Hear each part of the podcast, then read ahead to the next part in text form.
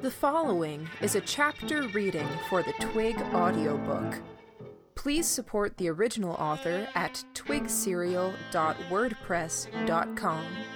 Thank you.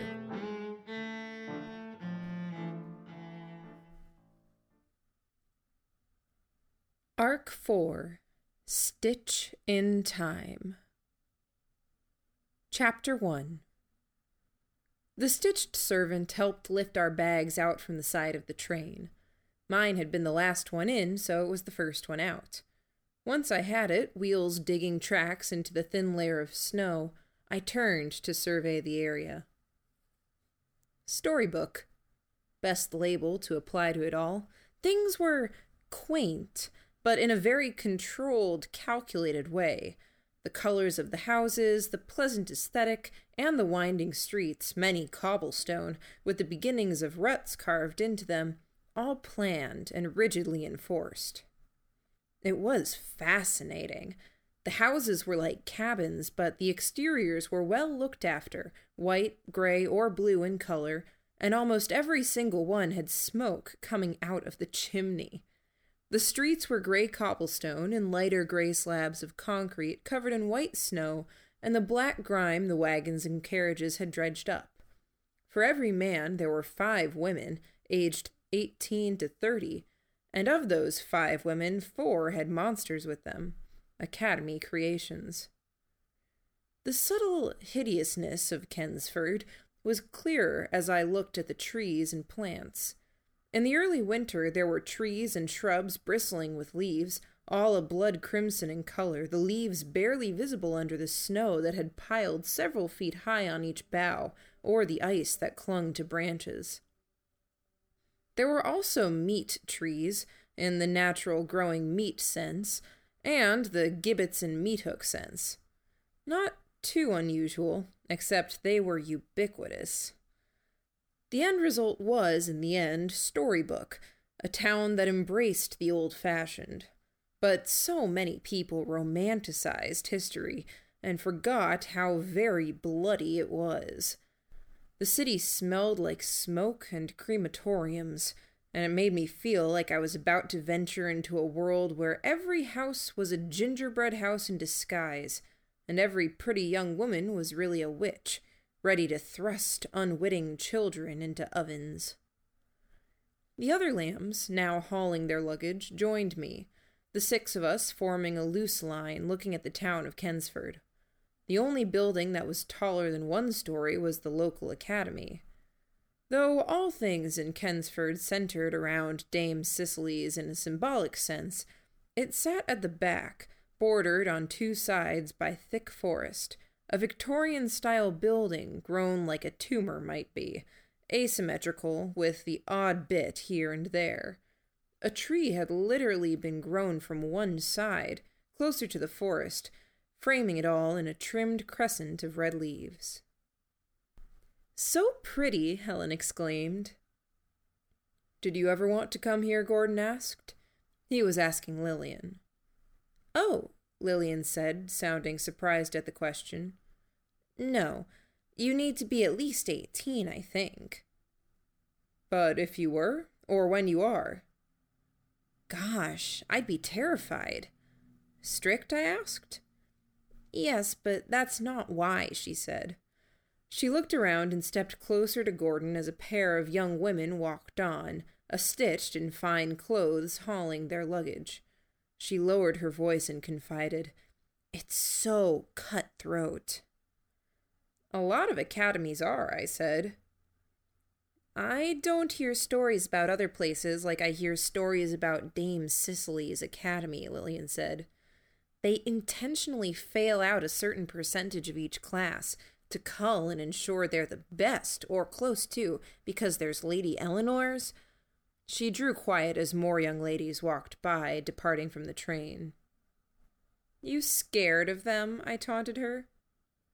I don't want to say something that would stir up any rivalries, she said.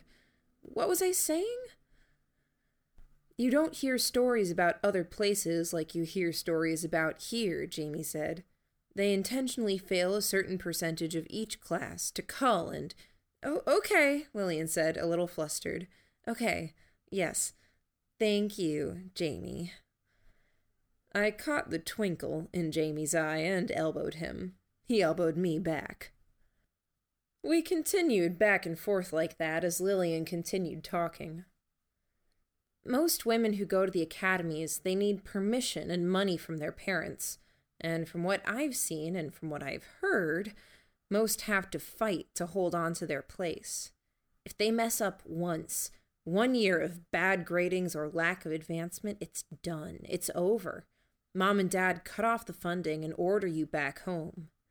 Then they introduce you to a nice fellow to marry, and that's your life. A lot of people with guillotine blades hanging over their necks, Gordon remarked. It gets worse, Lillian said. Put the two things together, I finished the statement. And you have a lot of classmates who know their peers are dancing on a razor's edge. Just a tiny bit of sabotage or cleverness, and there's one less competitor for the remaining seats. Lillian nodded. Exactly. I never liked the idea of working in a stuffy lab all day, Mary said. I understand why people would, with it being the fastest path to greatness, but I didn't feel like it was for me. You like the idea of this? I asked. She smiled. So much. It's nicer than the last few stops, Gordon said, looking around. I felt itchy after we slept at that last guest house. I'm still not convinced I don't have something crawling on me. Let's not gripe, I said. Please. New place, fresh start. It's too easy to fall into old patterns. There were a few nods at that. Post office, then we find out where we're sleeping, Jamie said. That was our cue to advance. We carefully made our way through the crowd, weaving between the people who were walking and the clusters of people who had gathered in groups, talking. None of the young ladies wore lab coats or uniforms. Rather, the monsters in their company were their emblems and badges, fashion accessories crafted of meat and gray matter. The better the work, the better the student. Snow dusted us, drifting down in light amounts. There was no rain here. I was idly curious what the mechanism was for keeping the local experiments in line. Perhaps the young ladies of Dame Cicely's were managed carefully enough that there was no cause to worry about the experiments running off or causing trouble. Jamie elbowed me for the hundredth time, but this one was to get my attention. He'd done the same to Helen, who'd gotten Gordon's attention. I followed Jamie's line of sight. One of the houses had a set of stairs, and something dark moved in the space beneath the stairs. What? I asked. Whelps are here. Oh, that's fun, I remarked. Let's hope they leave her intact enough for us to ask questions. I rather hope we find her first, Mary said. Ah, crap. For the second time in four minutes or so, we were stumbling on the same point. We weren't finding many leads, and to date we'd only been able to arrive on the days after our quarry had disappeared to places unknown. Half of the clues to her destination had been our finds, and the other half had been due to the work of others dog and catcher, hangman, or a tip from someone who'd seen one of the wanted posters and recognized her face. It was wearing thin and some of us were wrestling with frustration. There had been spats. Rather than agree or disagree, I reached out and took Mary's hand. Then, in a majestically subtle manner, I declared, This has been so damn fun. Fun, she said. You're grumpy, I noted. Yes, do you remember how much the interviews and the bowels sucked? This is the opposite of that, which means this is the furthest thing from suckage. It's the best thing ever to get out and away, I said. We're chasing that bit of fluff that dances away from your hand as you reach for it, she said. immune to my enthusiasm. Tell a dog to jump for the stick, and it will. The dog might really want that stick, but if you pull the stick away every time, the dog learns. I'd really like to think I'm better than a dog on that front. Huh, I said. Fair, but didn't expect to hear anything like that. Where did it come from? Percy. He gave me lessons in training others. I thought he meant dogs at first. Then I thought he meant training my subordinates when he'd created dozens upon dozens of clones. I only later realized it was how he trained me. He let me have my stick just often enough. Not the first time Mary's mentioned Percy in recent days and weeks, I thought. I didn't bring it to anyone's attention. Instead, I commented, Sometimes when you're chasing that bit of fluff, you have to hold out your hand and be patient. Let it settle in on its own. Mm hmm, Mary murmured. I suspected that she'd gotten the thrust of what I was trying to do, which was changing the course of the conversation. She played along, looking around. This place is neat. One and a half seconds after she said that, we passed a carriage, and Mary came face to face with a large humanoid monster built like an angel with wings of flesh, chest thrust out by a matter of design, chin high so it looked down on everything around it. It was naked, and its limp member dangled right at Mary's eye level, bigger around than my leg and as hairless as a baby's. I heard a slight eep from Mary, which punched right past the latent tension and wonderings on my part and made me burst out into hysterical giggling. The entire group soon followed, Mary included, tittering and laughing, the tension flowing away. You think so, Mary? Gordon asked. Neat. There were more giggles from the group. For shame, all of you, Helen said, putting her hands on her hips, laughing at that. Imagine the poor woman who made that thing.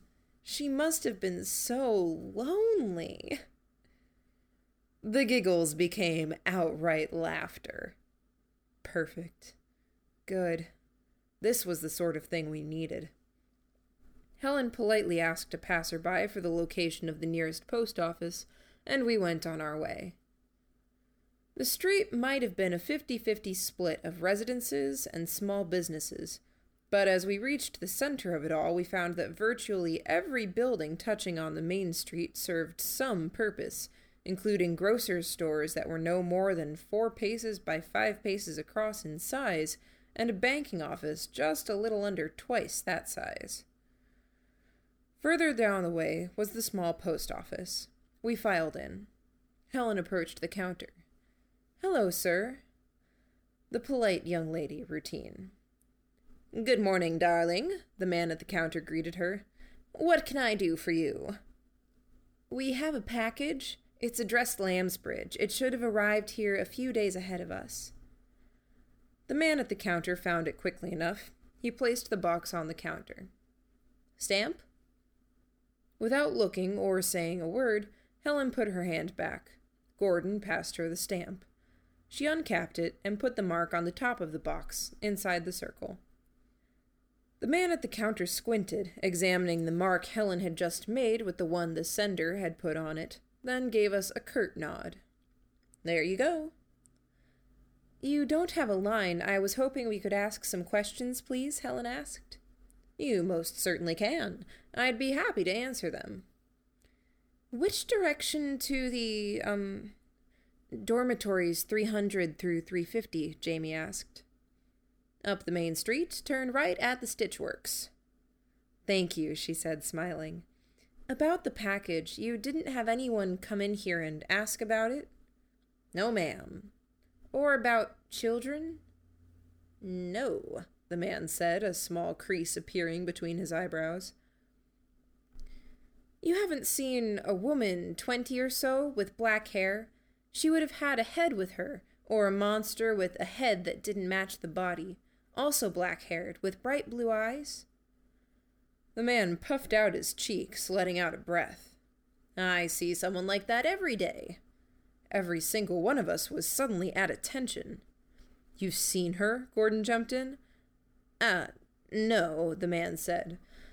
Then, I mean, I see different young ladies who fit that general description on a regular basis, the man said.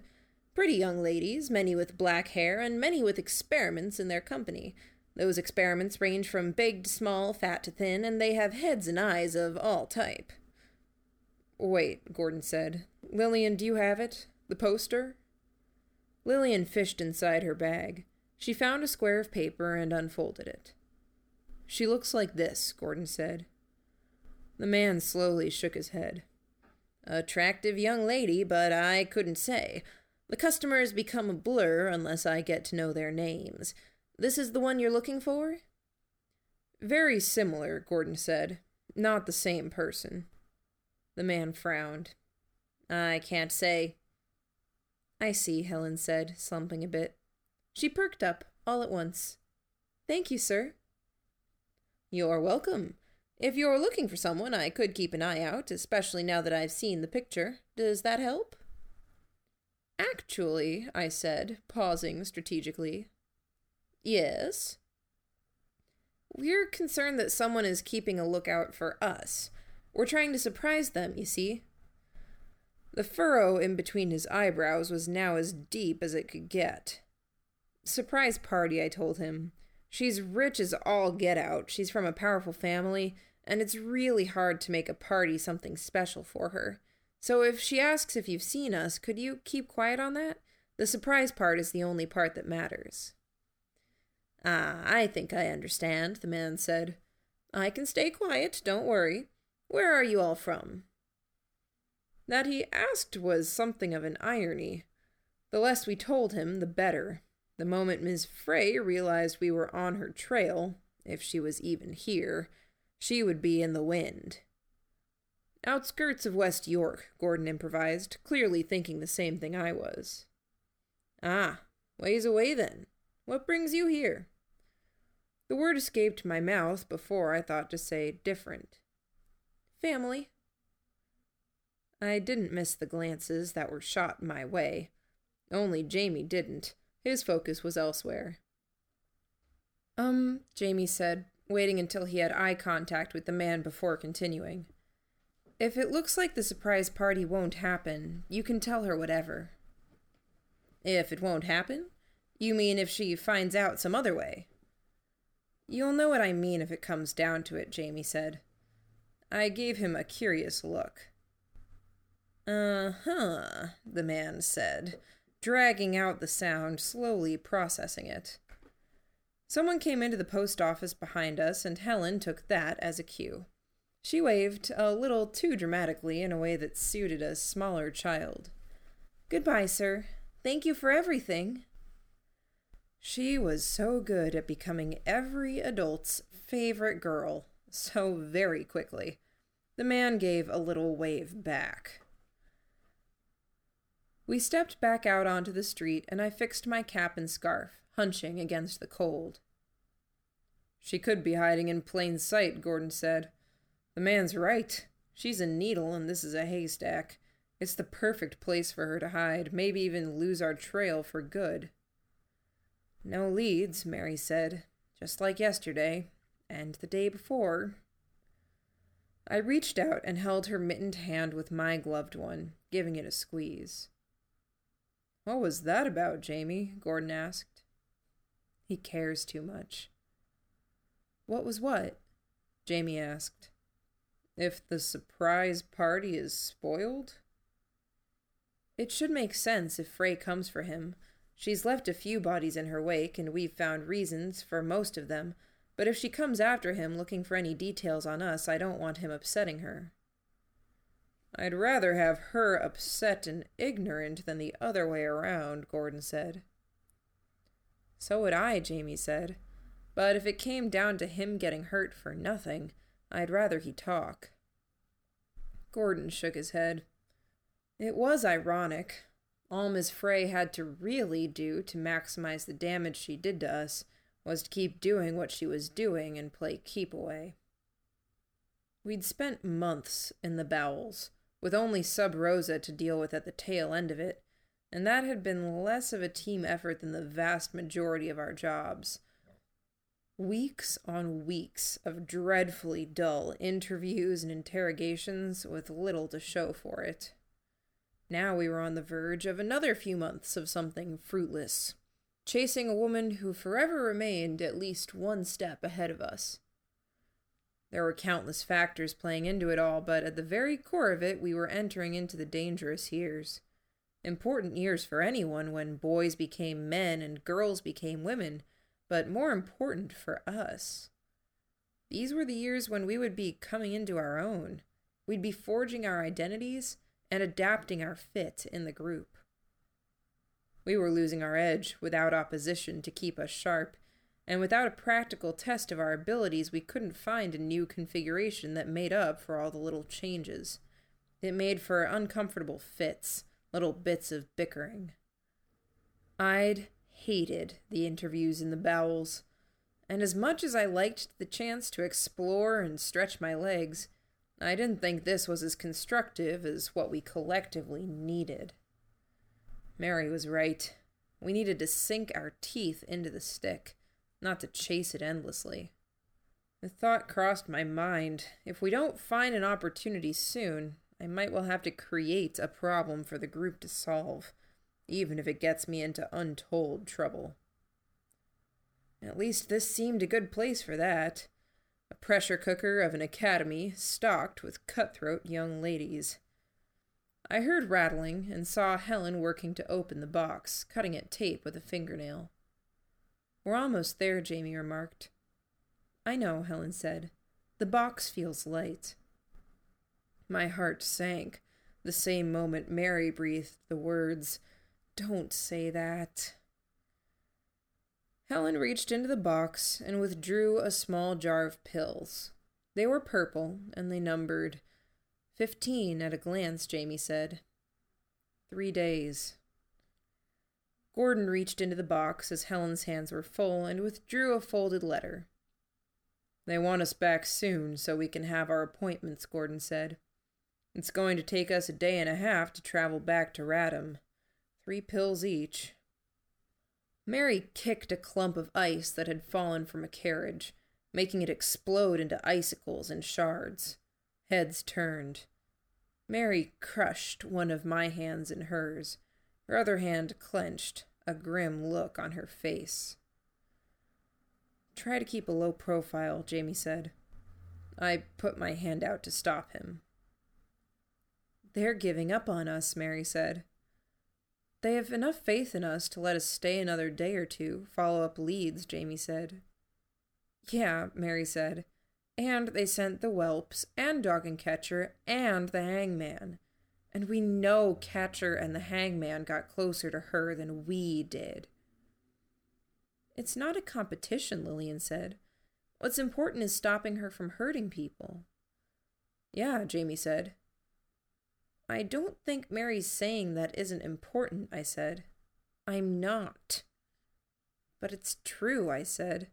We're chasing a ghost. She's smart. It sucks. We did so well on the last couple of jobs proving the lambs were worth something. Now it feels like we're backtracking. Mary nodded.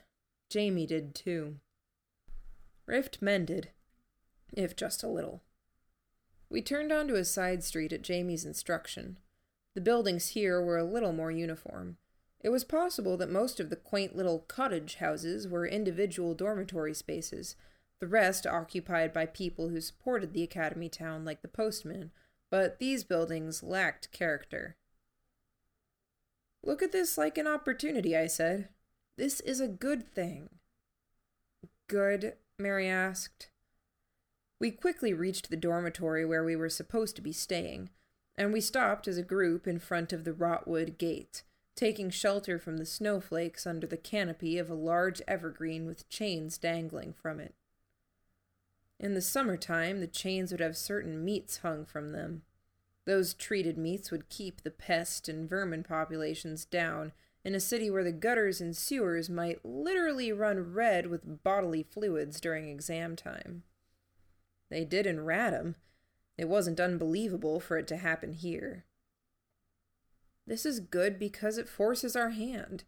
I don't think any of us are going to relax or take shortcuts in the next 24 hours. If you think I'm taking shortcuts, Mary started. I raised a hand. I know you don't, I said. Not really. None of us do exactly, but yeah, not what I meant. It's less about shortcuts and more that we all get tired. We get tired from different things and we get tired in different ways. In a crisis, I know we pull ourselves together and give our all, but but in a slog like this, every day at least one of us isn't at our best. There were a few nods. Few would argue they were flawless. This is good because it's a crisis, I said.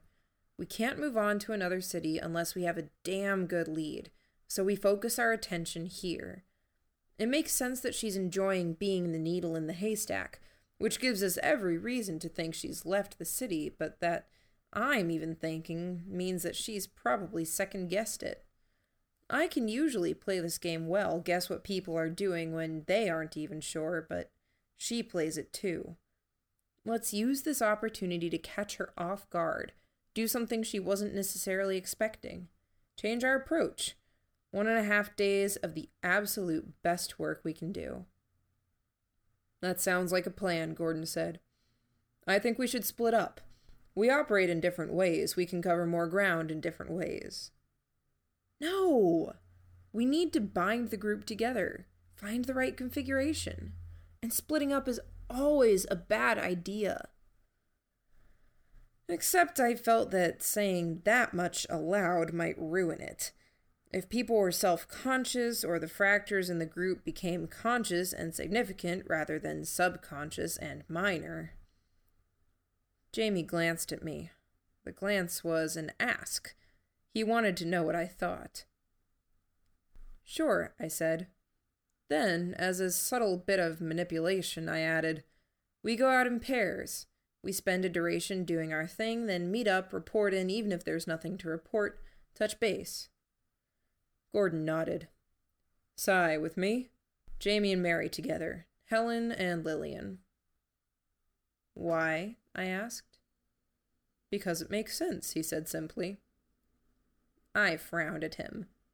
That's the worst answer you could have given. If I give you more information, that's slack you'll use to hang me, he said. Well, yeah. Come on, he said. He reached into Helen's box and found a key, opened the door, and then dropped his luggage just inside. He reached out for Jamie's. If you can't stand my company, we can rearrange things after our first meeting. In one hour, here. There were nods. I waited with him while he got everyone's luggage organized inside and locked the door. The others were already fanning out, heading in different directions. Why really? I said, now that everyone was gone. The group is splintering, he said. Yeah, not a lot, but it's splintering, he said. It can be fixed, but I think it's best fixed at the ground level, the core. Sure, I said. Remember when it was just you, me, Jamie, and sometimes Helen? Two years ago. Yeah. Let's get back to basics. You and I, like in the old days. I raised an eyebrow. You have something in mind? Let's go recruiting, he said.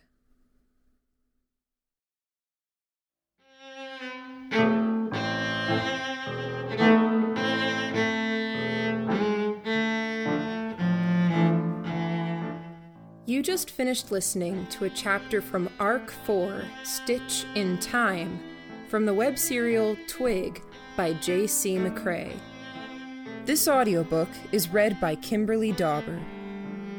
If you enjoyed this reading, you can download or listen to all chapters directly on our site at audiotwig.dauber.kim, or you can find us on your favorite podcatcher under Twig Audiobook. Thank you for listening.